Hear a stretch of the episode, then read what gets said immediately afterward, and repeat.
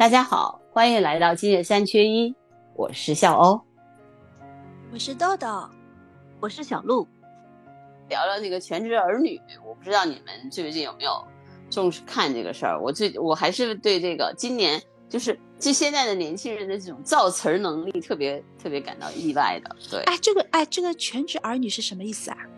呃，有有好几种类型哈，有一些是在家考研的，他可能呃一战二战没有上岸，就是考了一年两年三年，但是这个时候呢，父母是支持他的。给他一定的经济支持，然后呢，他可能闲暇时间为父母做点什么。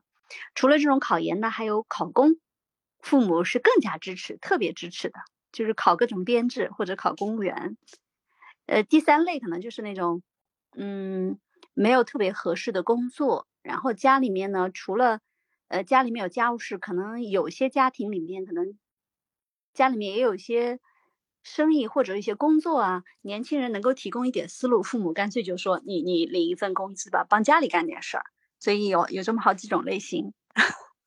还有一种就是我就是从爸爸妈妈、呃外公外婆或者是每个人给我比如一千块钱，我就待在家里头，我的目的就是为了照顾他们、陪伴他们。这也是一种，就谁还不是个宝宝们呢？就是这个不是现在特别流行的一句话吗？哦，但是这种好像是极少，特别少。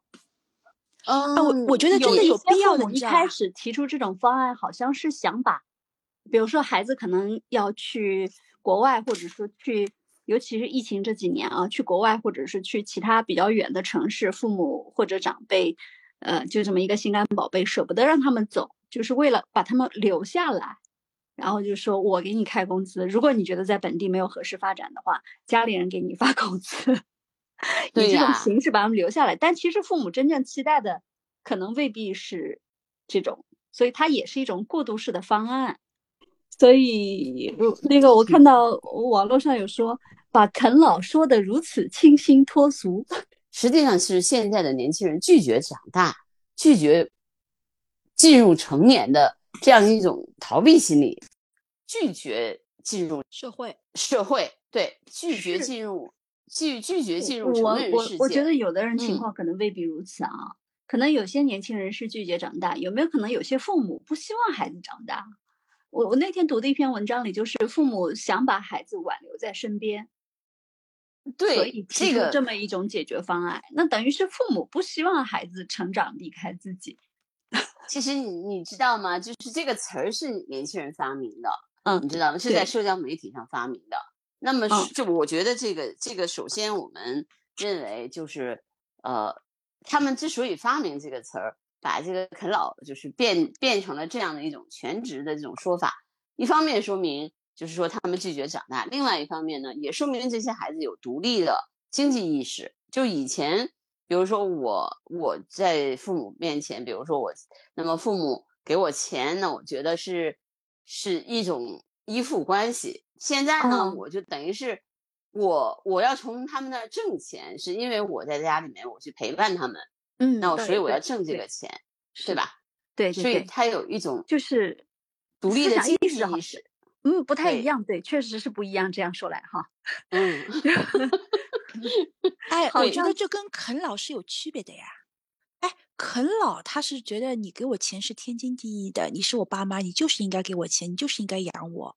但是全职儿女就不一样了，他觉得我拿这个钱我不是天经地义的，我是要付出劳动的，我是劳动所得。嗯，对。与其而且就是很多还有一种说法说，与其比如说我去一个大城市，然后六个老人给我掏钱买房子。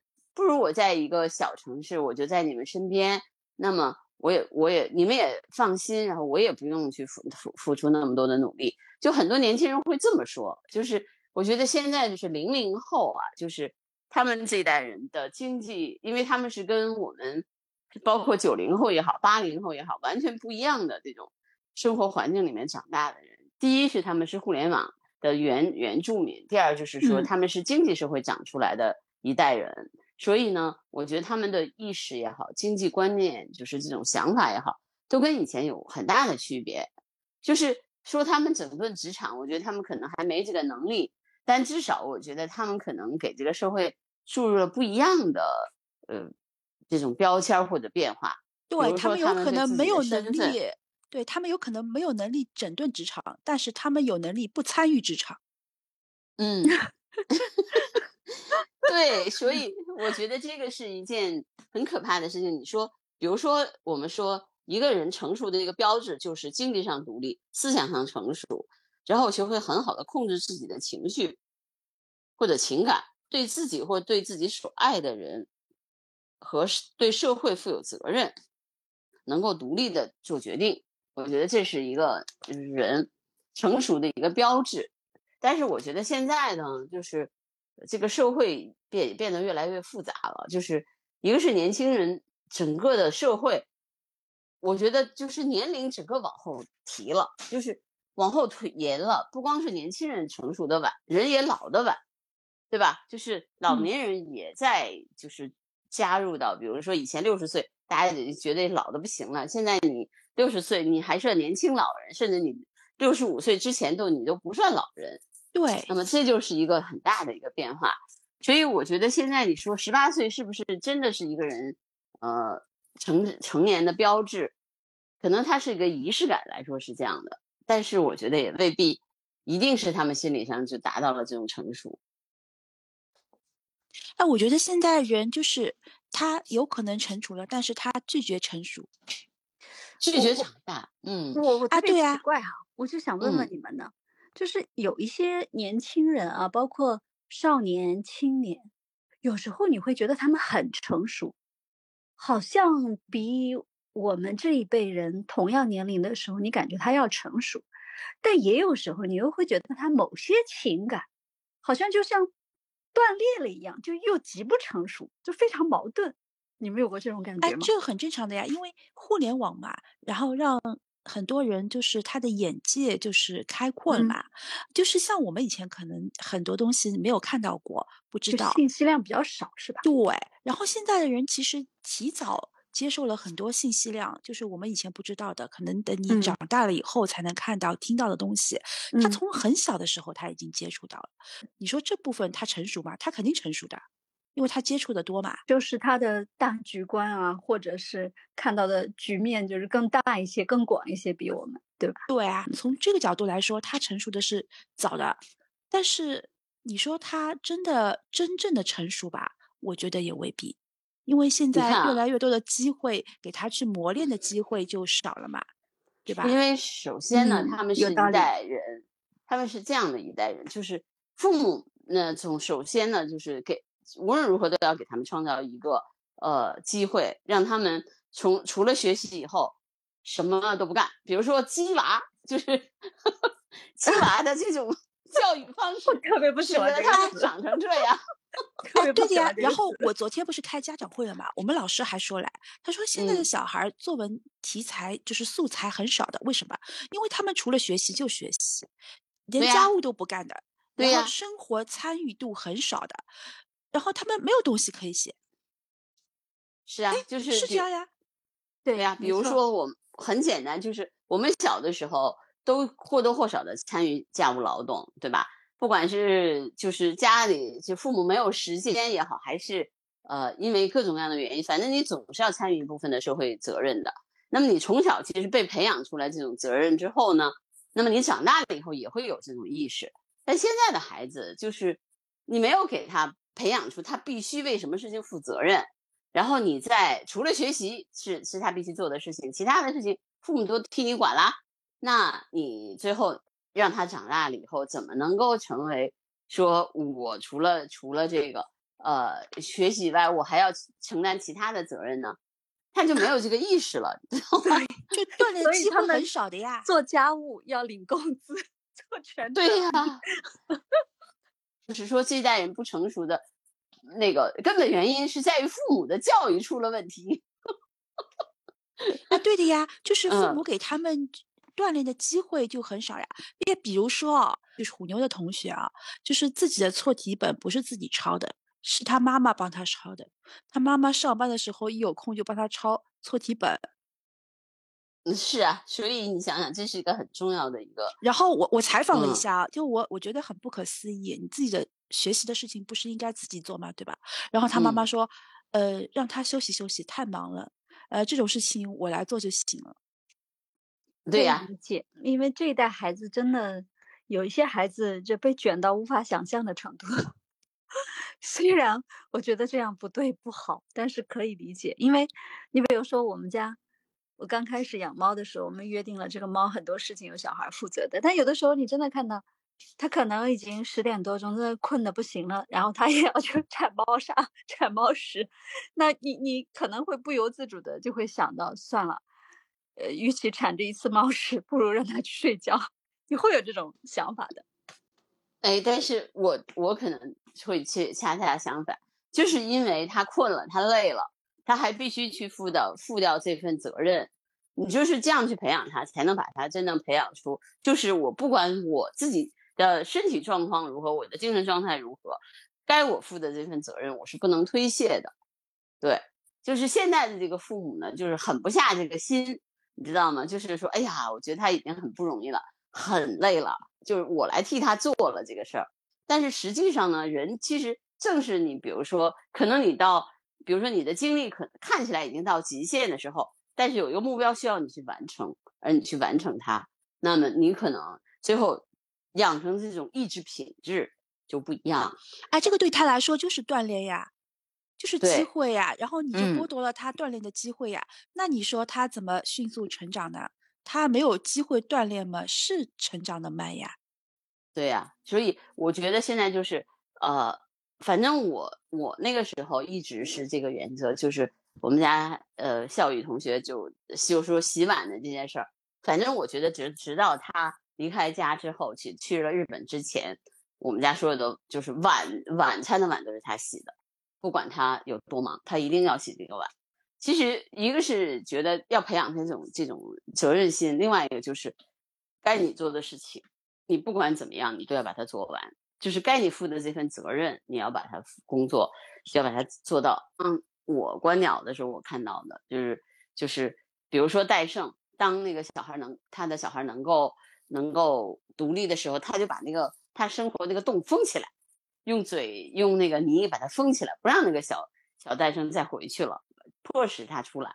就是我觉得可能，呃，现在的父母就就做不到像鸟这样。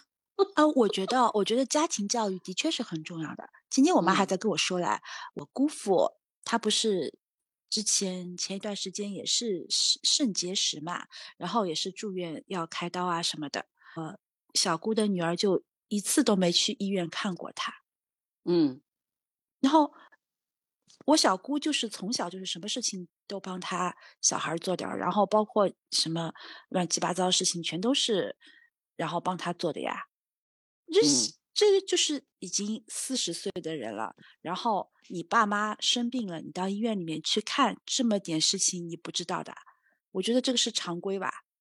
就是常规操大家都没有教他呀，没有教他去做，这因为没有没有人教他呀，没有人跟他说这是他的责任，照顾父母是他的责任呀。他觉得父母照顾他才是正常的呀，因为他一直是被照顾的那一个呀，他不觉得他去照顾他的父母是应该的。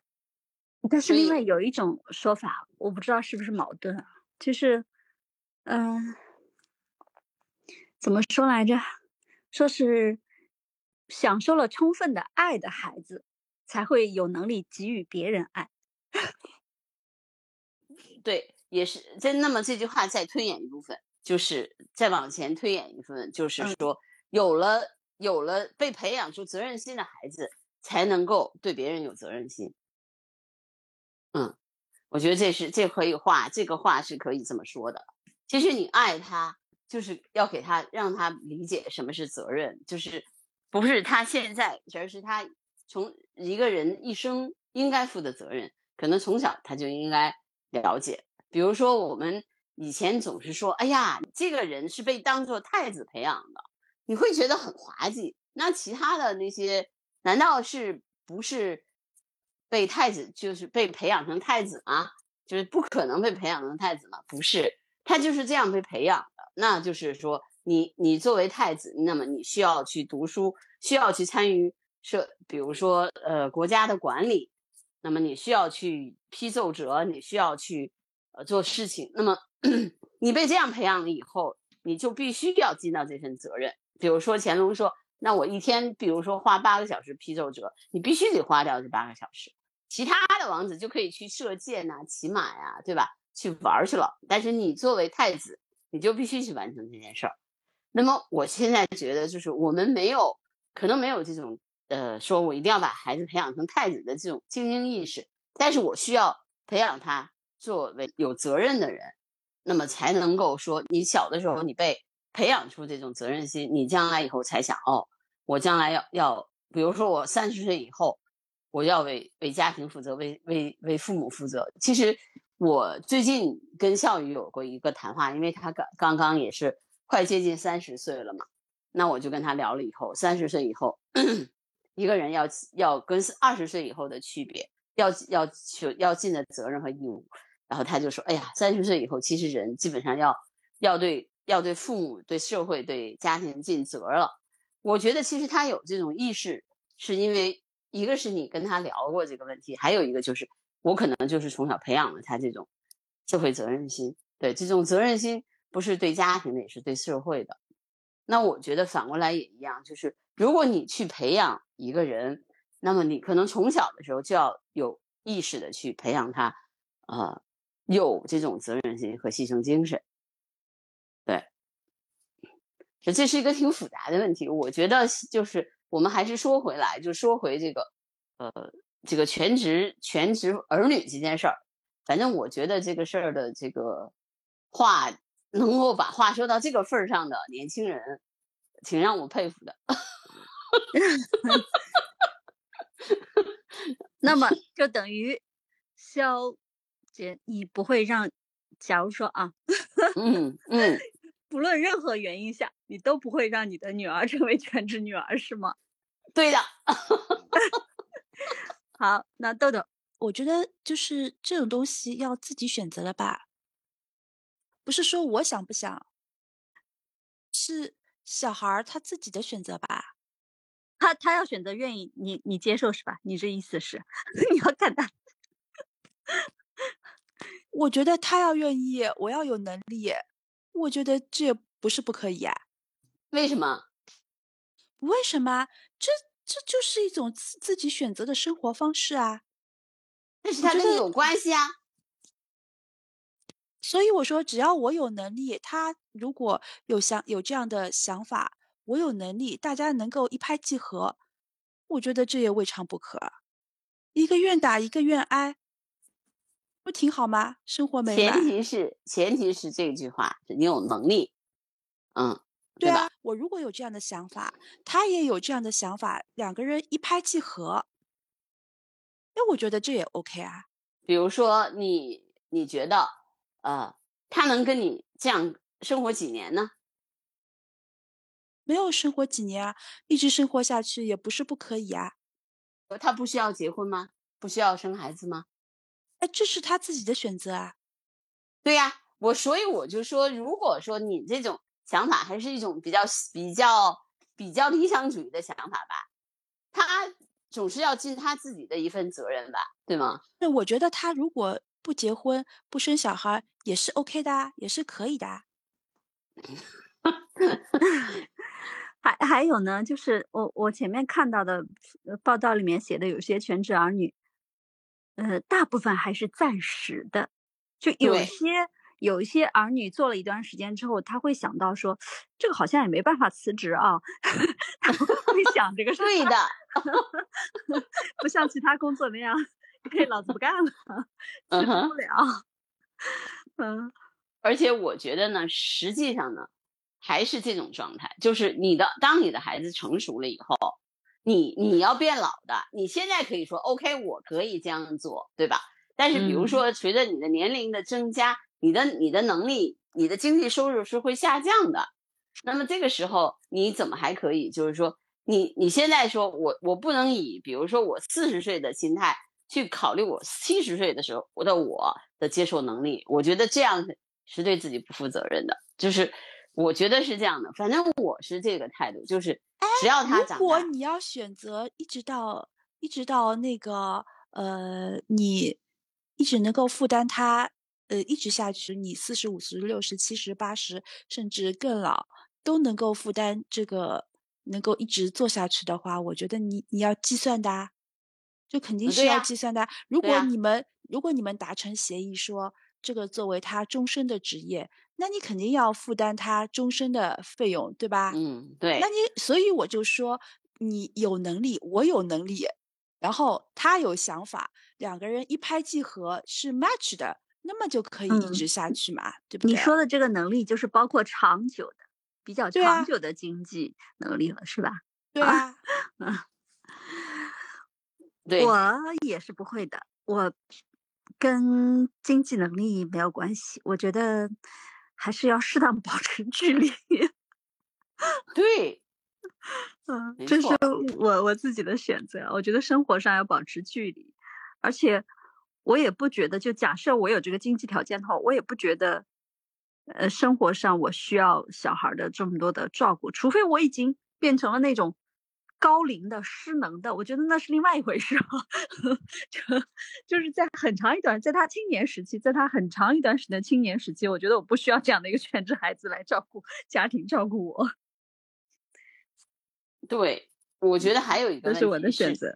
是的，如果我，而且我觉得就是我们可能都高估了自己，其实跟长久以来跟一个成年子女相处的这种能力，因为我们其实小鹿也好，就是呃和豆豆也好，你们都还没有，你们的孩子都还是处于少年时期，在成年时期，你去跟一个呃，你想想你自己跟你父母如果长久的生活在一起，其实你是需要克服很多心理障碍的，对吧？那么反过来也一样，孩子也一样。其实他他可能并不，他觉得是一份责任。我拿这个工资，我去照顾你们，这是一种责任。但是实际上，人人们人是这样的：当你一个成年人、成年孩子和一个成年父母在一起，还或者说和一个还未衰老的父母生活在一起，真的你没有不发生矛盾，能够和平相处，那真的是奇迹。